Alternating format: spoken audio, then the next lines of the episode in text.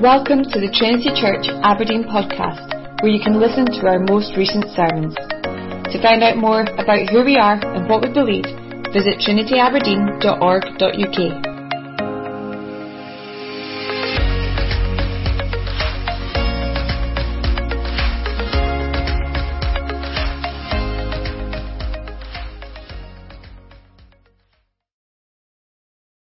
We're going to go to John 1 to start with.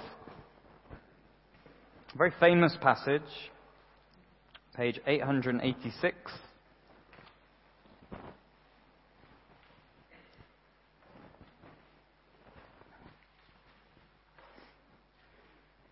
If you've got one of the blue large print Bibles, it's page 1053. John 1, we'll read 1 uh, to 18.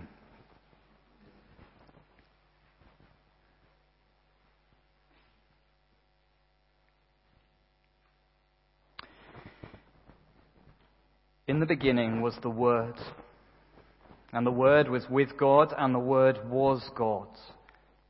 He was in the beginning with God. All things were made through him, and without him was not anything made that was made. In him was life, and the life was the light of men. The light shines in the darkness, and the darkness has not overcome it. There was a man sent from God whose name was John. He came as a witness to bear witness about the light, that all might believe through him. He was not the light, but came to bear witness about the light. The true light, which gives light to everyone, was coming into the world. He was in the world, and the world was made through him, yet the world did not know him.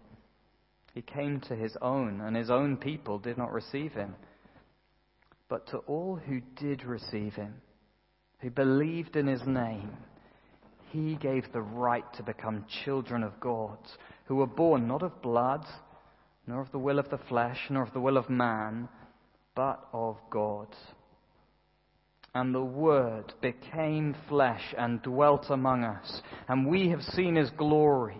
Glory as of the only Son from the Father, full of grace and truth. John bore witness about him and cried out, This was he of whom I said, He who comes after me ranks before me because he was before me. For from his fullness we have all received grace upon grace. For the law was given through Moses, grace and truth came through Jesus Christ. No one has ever seen God, the only God, who is at the Father's side. He has made him known. Amen. Would you turn back in your Bibles to Psalm 85?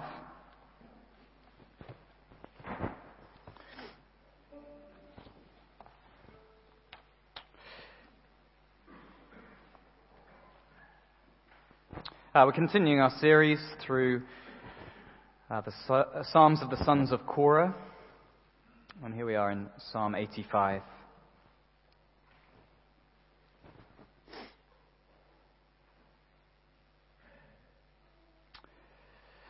This is to the choirmaster, a psalm of the sons of Korah. Lord, you were favorable to your land. You restored the fortunes of Jacob. You forgave the iniquity of your people. You covered all their sin. You withdrew all your wrath.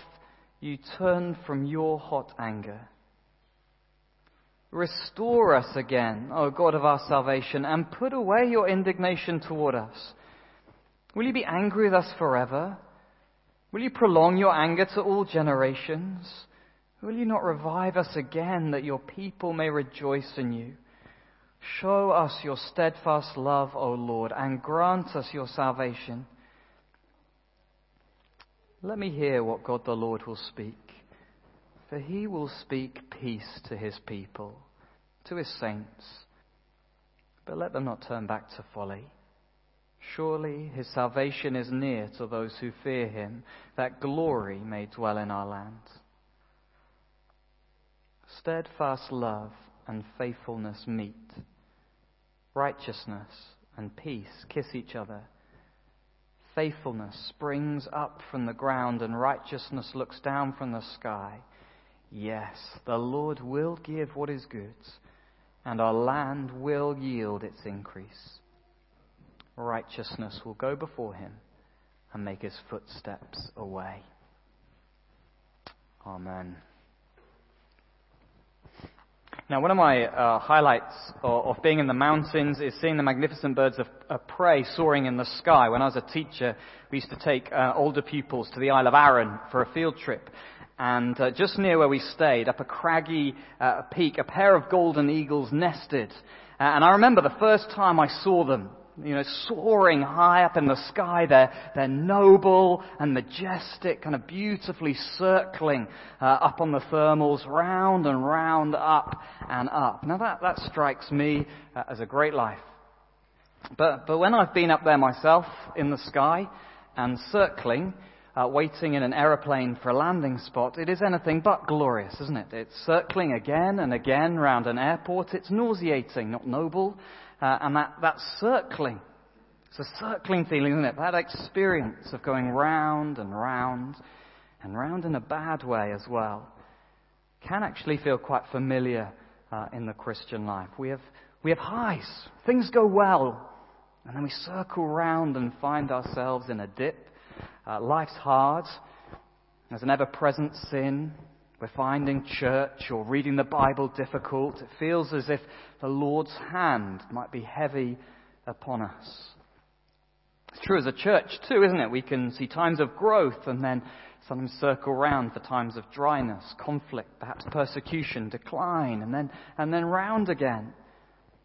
And it's not just now, it's actually been the experience of God's people throughout the ages. That's what's going on in this psalm. God's people have known times of God's favour Yet now it feels as if God's hand is heavy. And they've been here before. Verse 4, restore us again. Verse 6, will you not revive us again? I don't know, perhaps it was spiritual darkness they were facing. Worship was hard for them. Or perhaps they're experiencing difficulty in life. You know, enemies such as the, the Philistines, I don't know, were pressing in. Or, or perhaps crops were failing in a drought. These were signs that God was in some way against them. They were feeling it. And perhaps you feel in a similar pit at the moment. Spiritual life is feeling tough. I don't know whether it's temptations are just looming more than ever, suffering, battering you, feeling of being abandoned by God. And if not at the moment, it might well come in the future. And when it does, it's, it's, hard to, it's hard. It's hard to know where to start in the midst of it all. But Psalm 85 is a glorious song. It's a song that gives us words to say, words to sing in those kinds of moments. It leads us in how, how to come to our Heavenly Father. Now, it's important to say that the feeling of God's distance, that, that spiritual struggle, can actually come upon us for many different reasons. Uh, the Westminster, Westminster Confession of Faith talks about this actually in a very helpful way. Have a listen. It says this It says, True believers may have the assurance of their salvation shaken, diminished, or temporarily lost in various ways. That's what I've just been talking about. And then it gives some reasons, as by negligence in preserving it or by falling into some special sins which wounds the conscience, grieves the spirit, or by some a sudden or violent temptation, or by God's withdrawing the light of his countenance and allowing even those who reverence him to walk in darkness and have no light. It gives, uh, it gives a variety of different reasons for our spiritual lives being shaken, and it's, it's worth noting that some of those reasons may be due to us. We might just be poor at nurturing our spiritual lives at the moment. I don't being irregular at church, being slow to pray. We might be struggling with a particular sin or temptation. But some of the reasons have nothing to do with us. It may just be God, for some reason, withdrawing his light for a season. Now, in this psalm, we're not fully told what reason is behind their need to sing. It's probably deliberate so that it's a song for all ages and peoples. But there are hints. There are hints of sin, given this talk of God's anger and wrath in verses 4 and 5, and also verse 8, let them not turn back to folly. We'll come back to that. Now, God's people aren't being completely banished here. Okay, they're not being banished to hell when they speak of God's wrath in this psalm. We need to remember, especially as Christians, God has dealt with the final wrath over us. It's an amazing truth of the gospel, isn't it? Christ took the full punishment we deserve. It's done. He's borne our sin.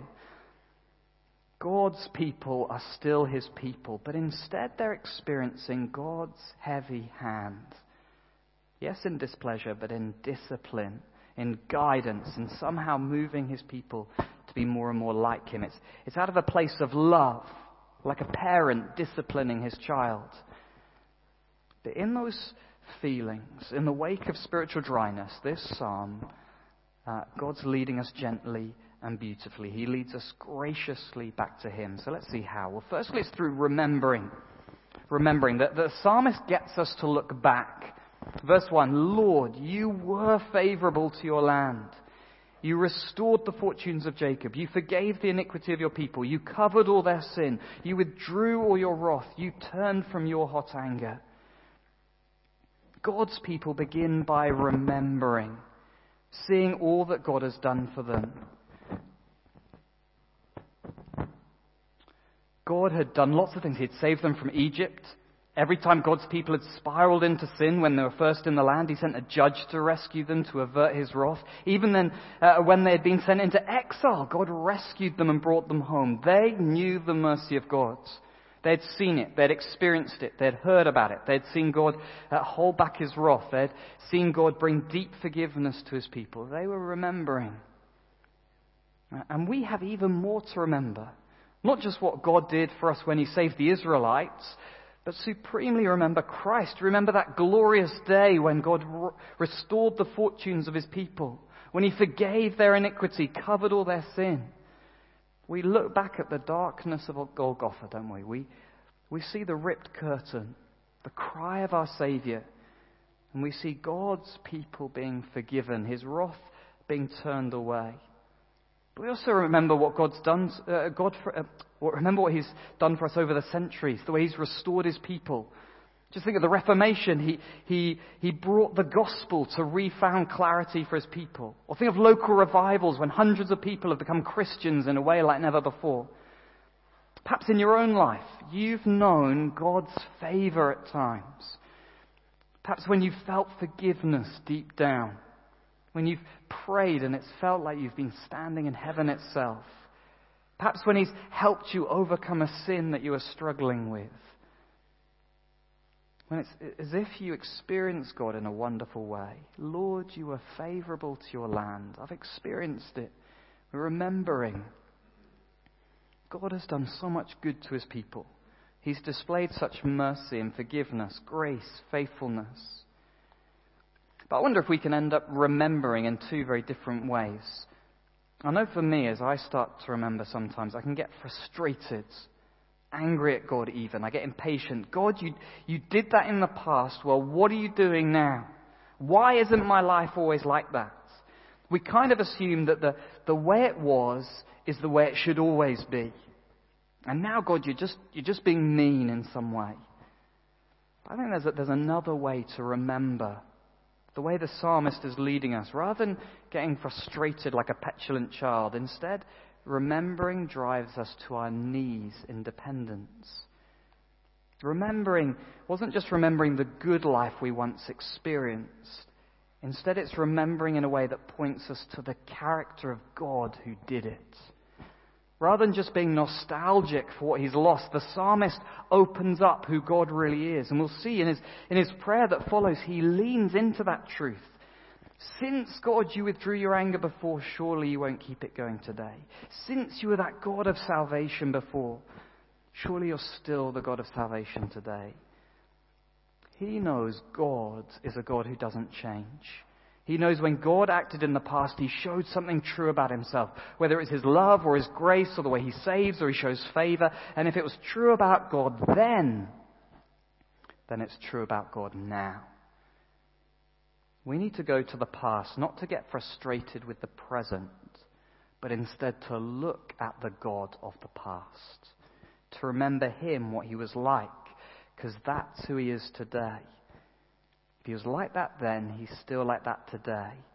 We, we remember to rekindle our faith. We remember to let the character of God begin to blow over the embers of our faith, to let it reignite our hearts, to, to stoke that fire of faith. God has shown great mercy in your life.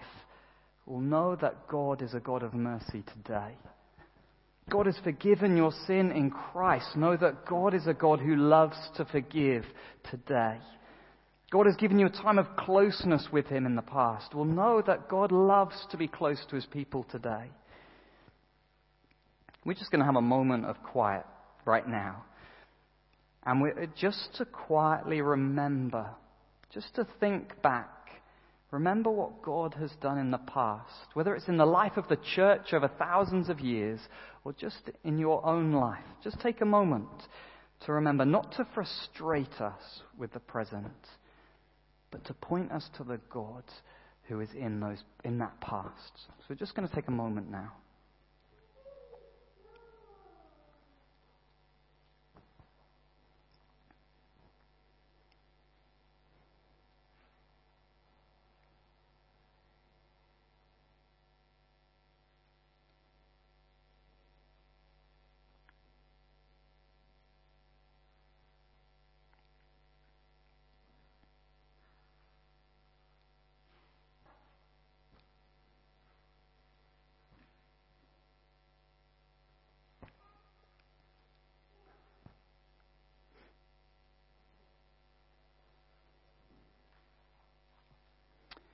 But the thing is, our present might still be very hard.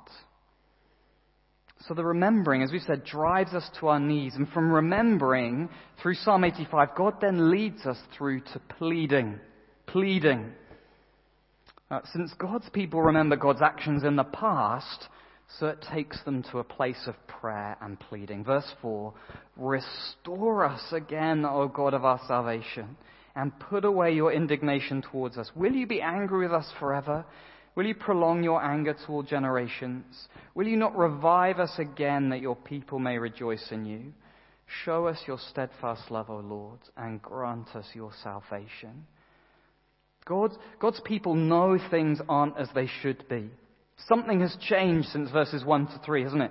God's people aren't experiencing the fruit of salvation that God had so richly given them. They were circling again.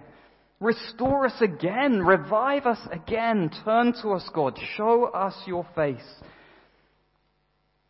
Here were God's people, spiritually saved, yes, but in some way under God's disciplining wrath, in some way experiencing the fallen world in a way that pointed them to God's hand upon them. And they longed for it to be different. They pleaded for it to be different knowing what God has done in the past, knowing what God was like in the past, they longed and pleaded for Him to do the same in the present, to show them His character in the present. And may we plead, plead too with the help of Psalm 85. As we face challenges in life, frustrating circling, struggles with sin, persecution, may we fall to our knees and call on God for mercy for God to remove his discipline, to lift his hand, to bring back his light to our lives.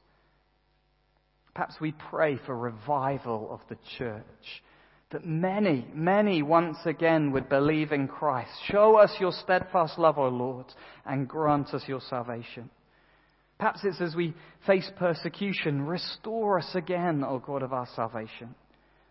Perhaps it's in our own personal struggles struggles with sin or with feeling strained, feeling left by God, will you not revive us again that your people may rejoice in you? And as we pray, as we plead, we're pleading for two things. We're, we're pleading for change in the short term. We're also pleading for change in the long term. We're asking God to bring immediate relief, aren't we? A miraculous change to our life circumstances, to start a revival, to stop the persecution, to bring healing to our hearts and minds, to help us stay strong in temptation. It's focused on the now, the short term. But there's something else we're praying for. We're longing for the final end of this age we're in. This age where sin still lingers, where God's disciplining hand is needed, where the world fights against us. So as we pray, show us your steadfast love As we pray that, we're pleading that Christ would return, that his kingdom would come. Not just a short term end, not just an end to this particular cycle of difficulty, but an end to the chance of going round again at all. We want the, the truth of what God has done in the past to explode into the present in such an extraordinary way that the old would be done with forever and only the new would be here. Oh, in the face of our present struggle and remembering what God has done in the past, what do we do? We plead. We pray. We call on God to do something. So, again, we're just going to take a moment now, just in the quiet of our hearts, to perhaps bring that pleading to God.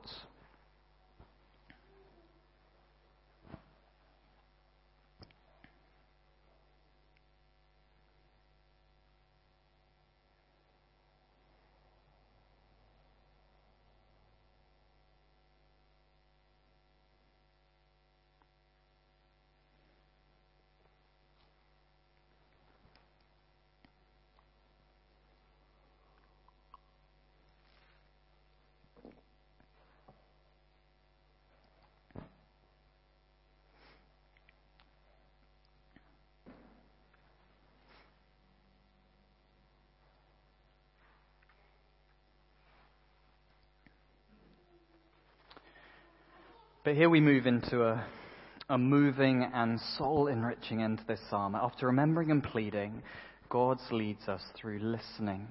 Listening. In the face of our pleading, what is God's answer? Well, He speaks peace.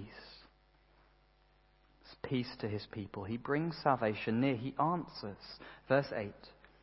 Let me hear what God the Lord will speak, for He will speak peace to His people, to His saints but let them not turn back to folly. Surely his salvation is near to those who fear him, that glory may dwell in our land. God has a word for his people, a word of peace. He comes close. But his answer is striking. It's an answer that says, right now, I'm, I'm not going to deal necessarily with your problem. He's not saying, I'm going to suddenly take away them, all your problems and make everything better. No, instead, God answers us differently. Like he did to Job, he points us once again to his character. He says, My answer is who I am.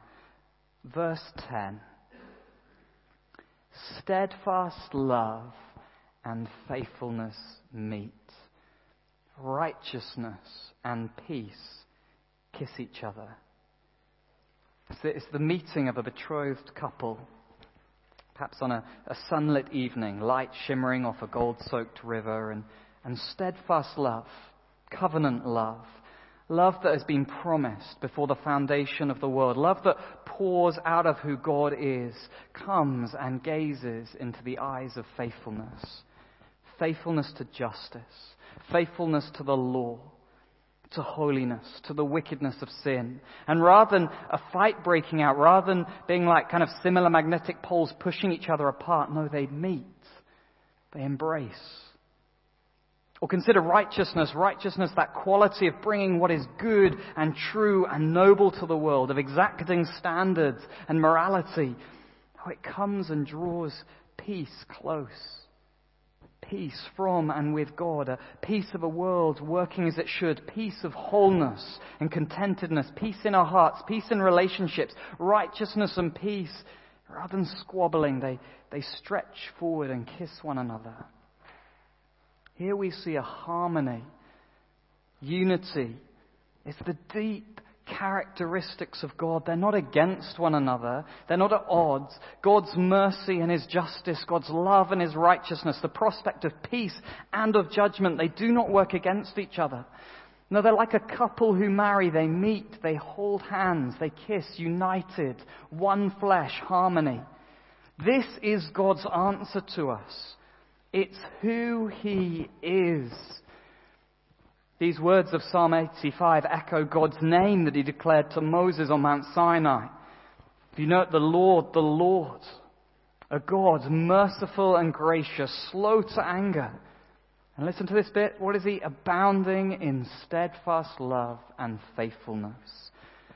God's answer is to show the beautiful wholeness of who He is. His characteristics meet and embrace. He doesn't have a split personality. He isn't one day capricious and the next day a doting partner. No, his, his love is steadfast because he's faithful. He brings peace because he's righteous. That their unity, their intimacy is because God is one. He's not separated into parts.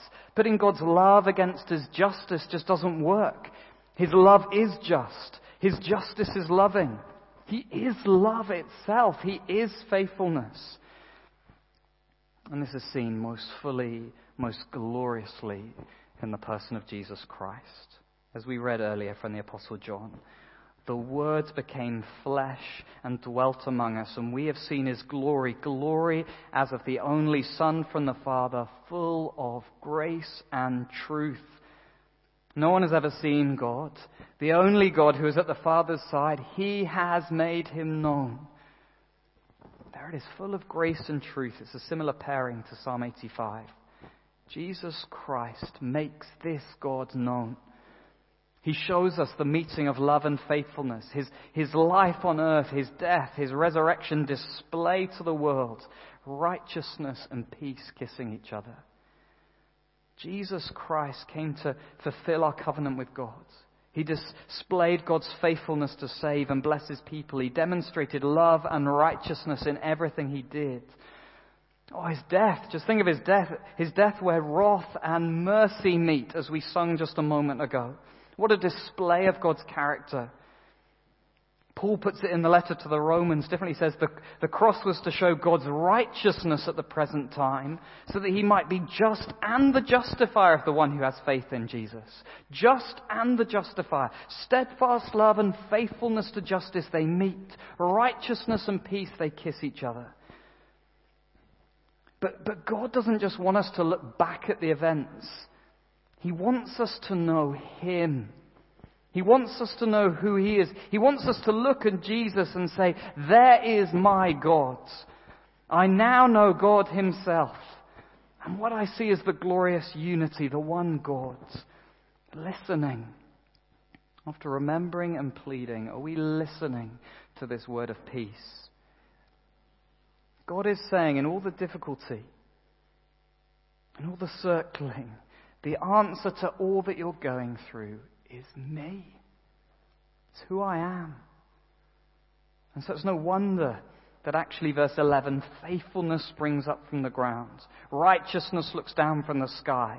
If the answer is who God is, well, his character's in, kind of embedded in, permeates through creation. It infuses the cosmos. And so it guarantees a future. We look forward. Verse 12. Yes, the Lord will give what is good, and our land will yield its increase. God is who He is, and so the world will come to its rightful end. Verse 13, righteousness will go before Him. The world that we live in, yes, it's, yes, it's distinct from God. God is not creation and his creation is not God, but, but creation only lives and moves and exists through God. He, he formed it out of his own free will. It's an expression of who he is, his bounty, his love, his glory. And so it will come together in a glorious unity. It will be a wonderful place of good and increase. Are you listening? This is God's word of peace. I don't know how you're feeling right now, but if you are spiritually dry and weary, I hope you can hear it. His word isn't, I'm going to take away all your problems right away. It isn't, I'm going to make it better this moment. It's instead, instead, it's, I am who I am. I am righteous and peace loving, eternal in love and faithfulness. My character guarantees that whatever happens, it will turn out all right. Nothing happens apart from me. This is the answer to our circling experience. There is someone who's fixed. It's like the, the horizon on our boat. As, as our boat gets kind of buffeted by the waves, God stays fixed even as we swirl about. God's character, even though we might experience it at different times in different ways, sometimes feeling more as justice, other times feeling more as loving presence, it's not divided. Even as we experience His justice, we're never separated from His love. Even as we might feel His distance, it doesn't mean He's forgotten His peace. Peace. In the midst of it all, God flowers peace. Not just a peace in the moment, but not just a peace inside of us, but a blossoming of shalom, wholeness, a peace that cascades into eternal life. So God's answer, it locates everything in Himself. And as it does so, listening requires something from us. requires, firstly, in the words of the psalm, fear. Verse 9 Surely His salvation is near to those who fear Him. Fear, that's the Old Testament word for what is termed faith in the New. God saying the answer is me requires us to take a step of faith, to fear, to trust, to hold on, to, to listen to this promise of peace and say, okay, God, even though I don't feel it right now, even though life seems a mess and is hard, even though the church looks weak and fragile, your hand seems to be laid heavy upon her, even so, because of who you are, I will trust you. I will walk with you. Salvation is near to those who fear him.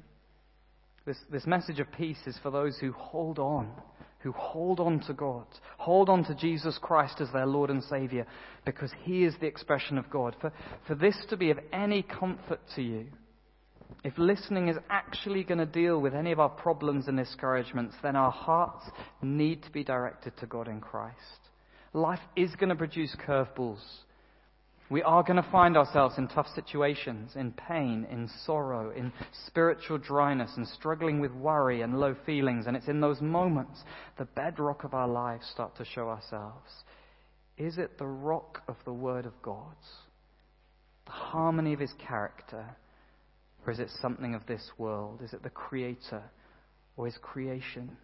This isn't about the strength of your trust. I want to say that. It's, it's about the strength of what you trust in.